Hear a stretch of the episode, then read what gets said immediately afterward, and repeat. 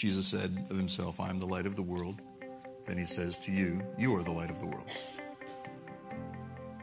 You don't just shine in a, in a metaphorical sense. you are the light of the world. And if Moses, under an old covenant, shined at a revelation of the goodness of God, how much more you and I under a new covenant? When I say, like I said last night, darkness is not a threat to you because the devil's on a budget, he's defeated. And the light of the world lives in you. You can literally move through this earth and not even be aware that darkness is an issue. Why? Because the minute you step into a room, it's not a dark place anymore. Mm-hmm. Be excellent in what is good, be innocent of evil. Romans 16, 19. I didn't finish elaborating on this last night. Be excellent in what is good, be innocent of evil. In other words, be an expert in the goodness of God. You don't have to be an expert in the things of the devil. You don't have to be an expert in the works of darkness. You're not ignorant of those things. It means we know that they exist, but the reality is, you know, you're not. Your your life's devotion to focus in on one thing is to fix your eyes on Jesus, the author and the finisher of your faith, the one who is victorious over the works of darkness, so that you represent and reflect Him. And when we are excellent in what is good and innocent of evil, in other words, you know, basically is to in a sense, to walk around without letting darkness become an influence in your heart. And, uh, and here's the result of that the God of peace will crush Satan under your feet. All of us want to see the devil defeated. Here's how you do it fix your eyes on Jesus, become enamored with the goodness of God. Be filled with so much hope that goodness overtakes you at every goodness and mercy is supposed to follow you all the days of your life.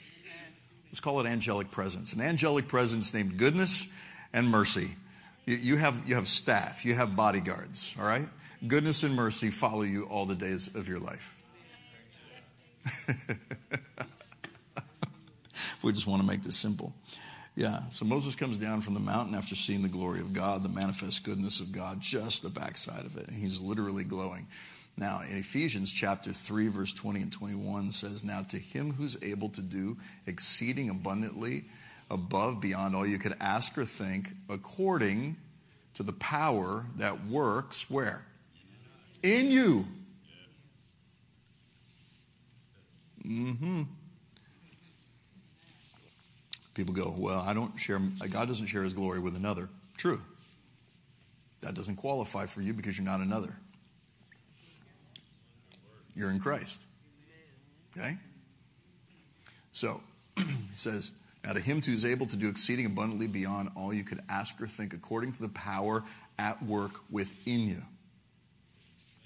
To him be glory, the manifest goodness of God. In other words, we're going to return that goodness back to him by reflecting the very nature of his character in this world. To him be glory in the church. So you are meant to be a carrier of the glory of God. You're a light bearer, a carrier of the glory. Unthreatenable. Can't threaten a dead person. Because you died and your life is hidden with God in Christ and you're resurrected means eternity has begun for you now. You're already there. Seated in heavenly places with Christ the complete unfolding of that realm. That's all the death is, is the veil to the complete unfolding of that realm. But death isn't your Savior, Jesus is. And you're not just biding your time, hoping to overcome, make it through this life. No, listen, you're planted here for a reason. You're alive for a purpose to shine, to carry the glory of God. Mm-hmm. The reality is, because of the new covenant, you and I are the ark, or the carrier of the new covenant glory of God. Right. You're the ark of the new covenant. And when I said that last night, I loved watching the faces in here. You are the ark of the new covenant. Like, whoa, if you touch the ark, you could die. So, the devil be, be awfully careful that he don't touch you. He wants us all dead, and, and you'd be dead if he could if he could get close to you. I mean, honestly, it's like seriously. Uh, he doesn't want you live. He wants you completely dead. And if he can't kill you, he'll try to incapacitate you by bombarding you with as much fear as possible. And that fear, as we talked about last night, is intimidation. That's all it is intimidation. I, I, go to a lot of conferences and meetings and things. And I hear a lot of great speakers and, and people. And I tell you what, in this day and age, grace doesn't sell books. I know that. It's the hardest message to preach. Back in the days when I was a fire and brimstone judgment preacher, oh my goodness, I got so many invitations, pats on the back, you know, getting to a we and them, us and them kind of a thing, you know. I mean, we're, we're, all, we're all going to heaven. The rest of those folks, man, they are lost as a goose in a snowstorm. Good thing because I had a list of people that need judgment, and so do you, and, you know. And, uh, and now I've discovered something. The gospel literally does mean good news. And when I walk out of a meeting and I realize that I am, I am anxious, I am, I am militantly fearful, I realize I might have heard a motivating message, but I haven't heard the gospel. Mm-hmm. When you walk out of a meeting and you're just dripping with righteousness, peace, and joy, and a revelation of the overcoming kingdom of God, and the reality that the king actually lives, dwells, resides within you, and that his kingdom is not under threat, and you're at a place of absolute peace where if the devil himself walked up to you and tried to say boo, you'd be like, do you know Jesus? I mean, you know what I'm saying? It's like if you get to that point where you're just sitting there just so dripping with Jesus that the light of the world is shining so brightly that darkness can't even engage with you, then you've heard the gospel. Mm-hmm. And I can't help but preach the gospel even if it's not popular. I just can't help it. because I feel like when it's all said and done and people come to the end of their own ego and their own working and trying to like 1 John 2 says this. John writes to, to, to, people and he writes three different things. He says, I write to you, children, young men, and fathers. If you ever caught this before, but he actually mentions all three groups twice and he sort of mixes up what he's writing in there. And so when you read it, it's like, oh, that's cute but it's really significant because he's writing to people who are on a spiritual journey. And he says, I write to you children, and he writes two things about children. He says, I write to you children because your sins are forgiven you, and you know the Father. And this is every Christian in the childhood stage. They know that they're forgiven. They've experienced a taste of the grace of God. They know that there's, a, there's something that's happened where old things have passed away, all things have become new and they know the Father. In other words, they've received the spirit of adoption where now they're in the family, right? They know God as Father and they know that they are a child of God. That's amazing. So I write to you, children, because you know the Father, you're in the family, and you know your sins are forgiven. You're like, what else do I need to know? Well, eventually we get a little restless. And so he says, I write to you, young men, and he says three things about young men. And by the way, when he says young men, this is all, this is basically, it's, it's not a gender thing. It's a, all of us find this stage at some point. He says, because you're strong, the word abides in you, and you've overcome the evil one. You're strong. In other words, you realize, hey, I can do some stuff. The word abides in you. You, you learn just enough scripture to be dangerous. And you got a relationship with Jesus, the word made flesh, he dwells in you. That's awesome. It says, and you have overcome the evil one. In other words, you found some dragons to slay. I mean, we all like that. That's always fun. You know, to go on a crusade. Give me a, give me a, give me something to fight against. Which actually, that's the biggest thing that sells books. I'm going to give you something to fight against, and this book's going to tell you how to do it, right? So I'm going to give, I'm going to give you a dragon out there to slay. I'm not denying the existence of evil. There's evil in the world, but Jesus has overcome the world. So another time. So, so here you, you, have you have young men stage. These folks are out there, man. They're grabbing the sword and they are slaying dragons and they are sweating and they're high fiving each other, and and then they come home to meet the fathers. And this is the last group that Paul or uh, that uh, that John writes to. He says, "I write to you, fathers," and he only says one thing about fathers, just one. And this is where we're all heading toward. What he says about fathers might not make a lot of sense. unless you let the Holy Spirit stir in you an illumination of this reality. He says, I write to you, fathers, because you have known him who is from the beginning.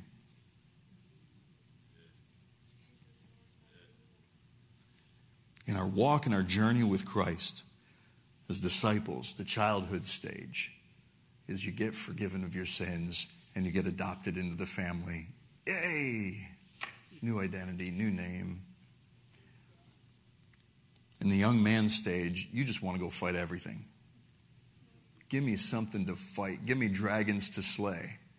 In the fatherhood stage, you're at rest. I would call it reconciled rest in the heart of God because you have a sudden realization that He's already overcome everything I'm fighting. See, because the young man stage is all about you. The word abides in you. You're strong. You've overcome the evil one. The young man stage might feel like it's accomplishing a ton for God, but it's really still all about you.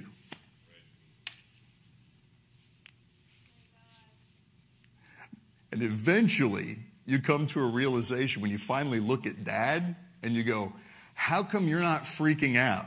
Like, do you not see what's going on in the world? Get up off the throne and get back here and fix this. In the young man stage, you're pining for the return of Jesus to come back because you're disappointed with the Jesus that came 2,000 years ago. Hear what I just said? In other words, you're like, you didn't do enough on the cross. Get back here and fix this now. In other words, you come to a realization in your own mind because you look around at the circumstances going on in the world and you think that when Jesus said it's finished, that he was lying.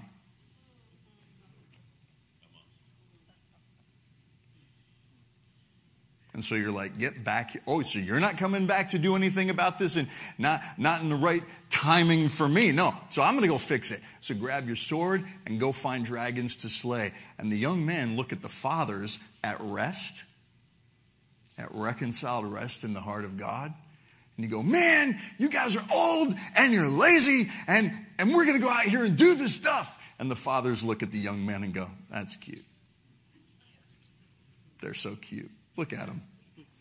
It's all right. You got a lot of energy. Get that energy out of it. Go for it. Swing that sword a little higher. I mean, you know, it's like fathers are just hanging out. Why? Because they've been there, they've done that. They've swung the sword. And now they've rested in this posture of being seated in heavenly places and reconciled union with the Father. It's a revelation of, of what Jesus said in John 14 20. My, my favorite verse, I think the most mind melting revelation in the whole Bible. I can't find one that transcends this yet. And it's a verse I can't even begin to wrap my mind around, where Jesus goes, In that day, you will know I am in the Father, and you are in me, and I am in you. What day is he talking about? A few verses north of there, he reveals that that day is the day that he's defeated death and sent the Holy Spirit to dwell within us.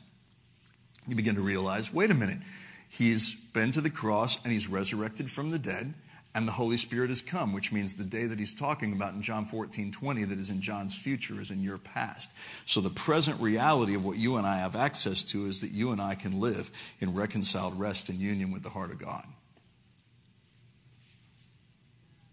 From that posture, you find a revelation of Him who is from the beginning. He's the beginning and He's the end, the first and last, the Alpha and the Omega, and all of the challenges that we face in this life between then do not threaten the reality of His Omega ness. He's still victorious overall. It's true. Breathing's a fascinating thing when you stop and think about it. Uh, uh, you, you know, take a deep breath. Go, now breathe out. Which one of those was a breath?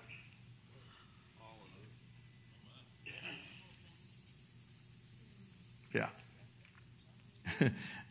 There's a lot of people who have received the message of the gospel, but they've never let it out. People who just and hold their breath, I mean, that's cessationist. that's, That's cessationist doctrine. We don't believe in the outpouring of the Holy Spirit of God. Fine, hold your breath. You know how long your lifespan's going to be? Not very long. A healthy Christian life is understanding that there's, there's a process to this thing.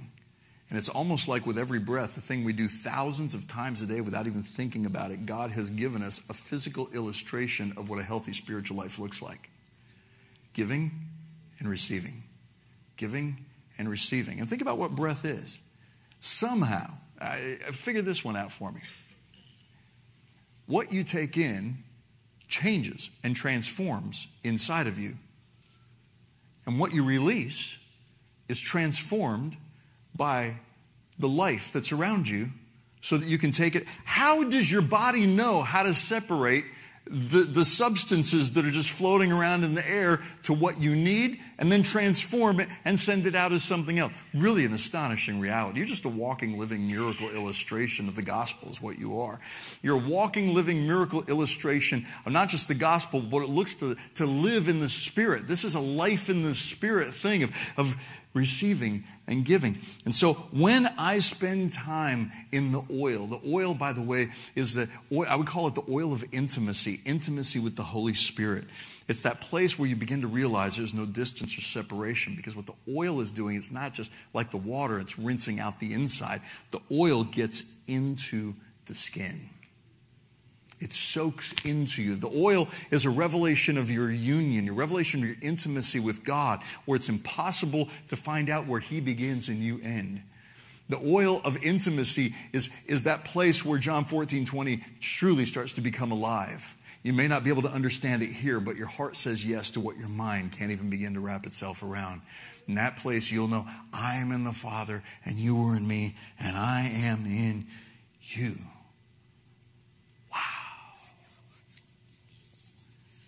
And in that place of soaking in the oil, there's something amazing that happens. Guys, remember the story of uh, Jesus reclining at the table uh, with a bunch of religious people sitting around him. And then the woman comes in, she's got the alabaster jar, and it's worth a year's salary, and she breaks it over his feet, breaks the thing open, pours the whole thing out over his feet. And then she starts mopping it with her hair, wiping it down with her hair. Such a beautiful offering, right? Everybody else in the room is critical. Jesus just lets it happen. He knows this is so uncomfortable. It's so awkward for these guys who are watching this go down. And they're saying to each other, if he knew who she was, he wouldn't even let her touch him. And Jesus finally pipes up and says, She's preparing me for my burial which is kind of funny when, you know, Jesus knows none of these people know what I'm talking about. It's like, look at, she's preparing me for my burial. Huh, that's funny, Jesus. What are you talking, what? What is he talking about? He's so cryptic that way. It's bizarre the way he talks about his death like that. And he goes, this act of worship, by the way, this will be talked about for generations to come. You know why she's doing this? She loves much because she's been forgiven much.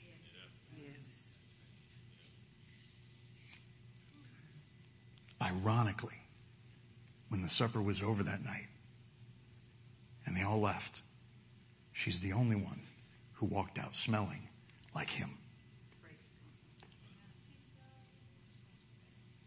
And that's what time in the oil does.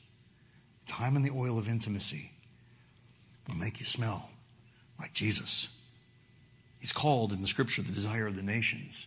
And when you spend time in the presence of God, don't be surprised when other people begin to recognize it and they know it. You spend time soaking in the oil. Don't bypass the washing of the water of the Word, but follow up the time in the Word with time soaking in the oil. For me, it looks like putting some headphones in, throwing some worship music on that points my attention toward Jesus and magnifying Him, sitting down with a journal, getting my pen out, and sitting down and just going, God, if you have anything you want to speak to me, suddenly thoughts start coming. And suddenly, revelation, illumination starts popping. Next thing I know, I'm writing stuff down. I'm like, oh my goodness, I'm teaching myself. Oh, wait, no, this isn't about me. This is you and me together. This is my mind This is my physical mind now tapping into the reality that we have the mind of Christ, which means we have access to the thoughts of God. Now, what am I doing? I realize that the one whose thoughts are higher than my thoughts has lifted me to a whole new place. David said this in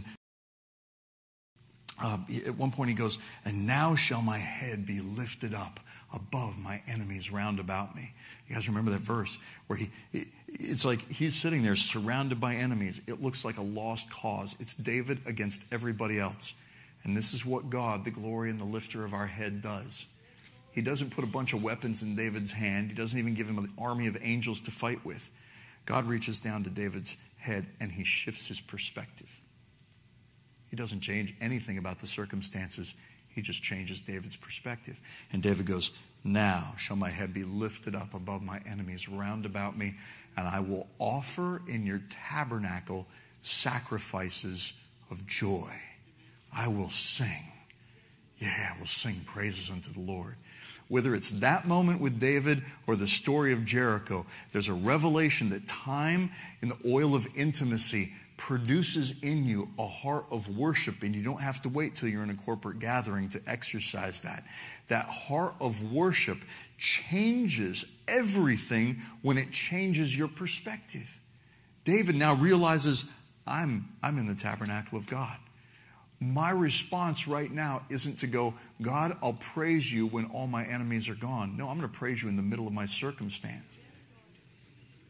Seems foolish, just as foolish as sending an army to go fight Jericho in this formation. Put the worship team in front. Yeah, but they don't have swords. Not the point. Put the worship team in front. March around the city. Don't even touch the walls. Just march around it. You're just surrounding it. What are you doing? You're beginning to recognize that something inside of you is bigger than the problem outside of you.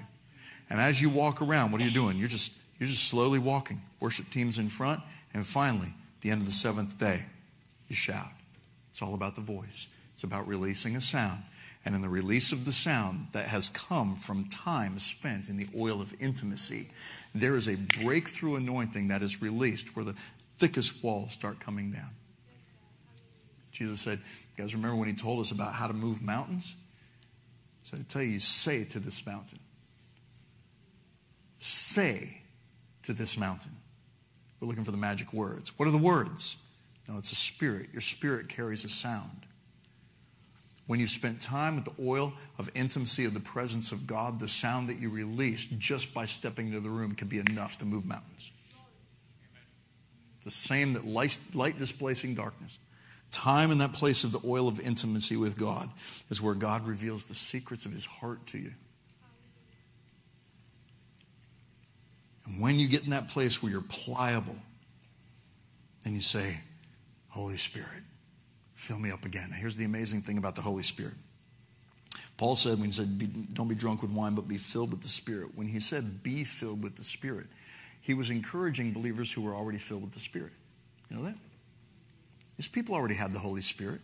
The Holy Spirit was already moving in these. Matter of fact, the church in Ephesus was overflowing with miracles. These guys had more revival than just about any church in the New Testament. He says, Be filled with the Spirit. In other words, don't neglect this reality. Keep the filling of the Holy Spirit as a priority in your life. Say, well, I got filled years ago. It's like, you know, it's a, it's a one, one and done thing, right? No. No, it's not. Paul said like this Philippians 4. He says, whatever things are lovely, true, pure, good report, worthy of praise, all these things. Lists a whole bunch of things. He says, think on these things. Why does he tell us to think on these things? Because even in the new covenant, you are given a choice to think on whatever you want to think about. And when you fill your mind up with things that are completely contrary to the Spirit, and you do that long enough, don't be surprised if pretty soon the things of the Spirit, you have no appetite for them at all. Show me a person has no appetite for God, and I'll show you a person who hasn't spent time in the oil of intimacy in a while. In the world, in our physical body, we eat food because we are hungry. We eat food so we will be full, so our appetite will be satiated. And now we don't, we don't have to eat any anymore for a while. That's not the way it is in the kingdom of God. In the kingdom of God, you eat to get hungrier. The more you taste of his goodness, the more you want. And it's not that you carry a hunger and a desire out of a place of lack. You carry a hunger and a desire that increases because you now see what you already have access to and you want to see more. And it's almost like when you when you taste of the things of God, you're like, do it again, more, please. That's that's like the best thing ever.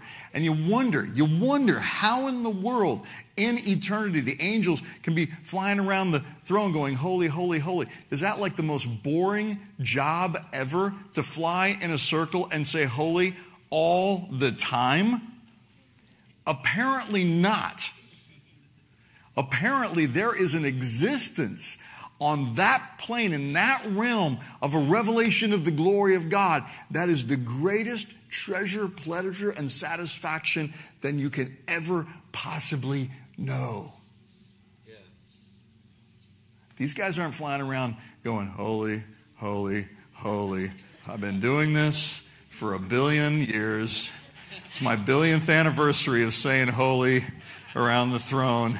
Can we change direction? Because I'm just tired of flying to the left. Can, I, can we fly to the right for a while? It's, well, I don't think it's that way at all. I think with every slight movement, there's a revelation of the glory of God, the, the manifold unfolding wisdom of God, where He's consistently seen more than they've ever seen before. Just when you think you've seen it all, they just move a little bit and they're like, Holy, Oh, I think that's the way it is. I think it's oh, holy, holy. Did you just, wow. It's moment by moment, they are absolutely astonished. Why? Because beholding him never gets boring, it increases in glory and excitement. And if you ever got so hungry that you were tired of it and you're like, I've had enough, well, you'd see the angels fly off, go do something else for a while. But that's not the way it is. They never, never get tired of beholding the holiness of God. And the amazing thing is what I was talking about just scratching the surface of last night is it is the holiness of God that actually rests in and resides within you. His very identity becomes your inheritance, which is why the fruit of the Spirit, the same attributes that God has, actually start to manifest and show up in your life. You haven't even met yourself yet. Not fully. Not fully. I love one of my favorite quotes by Bill Johnson. If you, if you knew who God created you to be, you would never want to be anybody else. And the amazing part about this life of, of union with Christ is that who He's created you to be is incredibly unique. I'll freak your brain out just a little bit here. Who He's made you to be is absolutely so unique. And it's the same Holy Spirit, let's say Chris, right? So it's the same Holy Spirit in Chris as is in me, right? And yet, God may show up in Chris differently than He shows up in me. So it's almost like he gives Chris an emphasis of his nature, his character, his attributes that shows up in Chris. And I'm standing there and going, wow, that is amazing. As I get to know Chris more, I get to know my father more.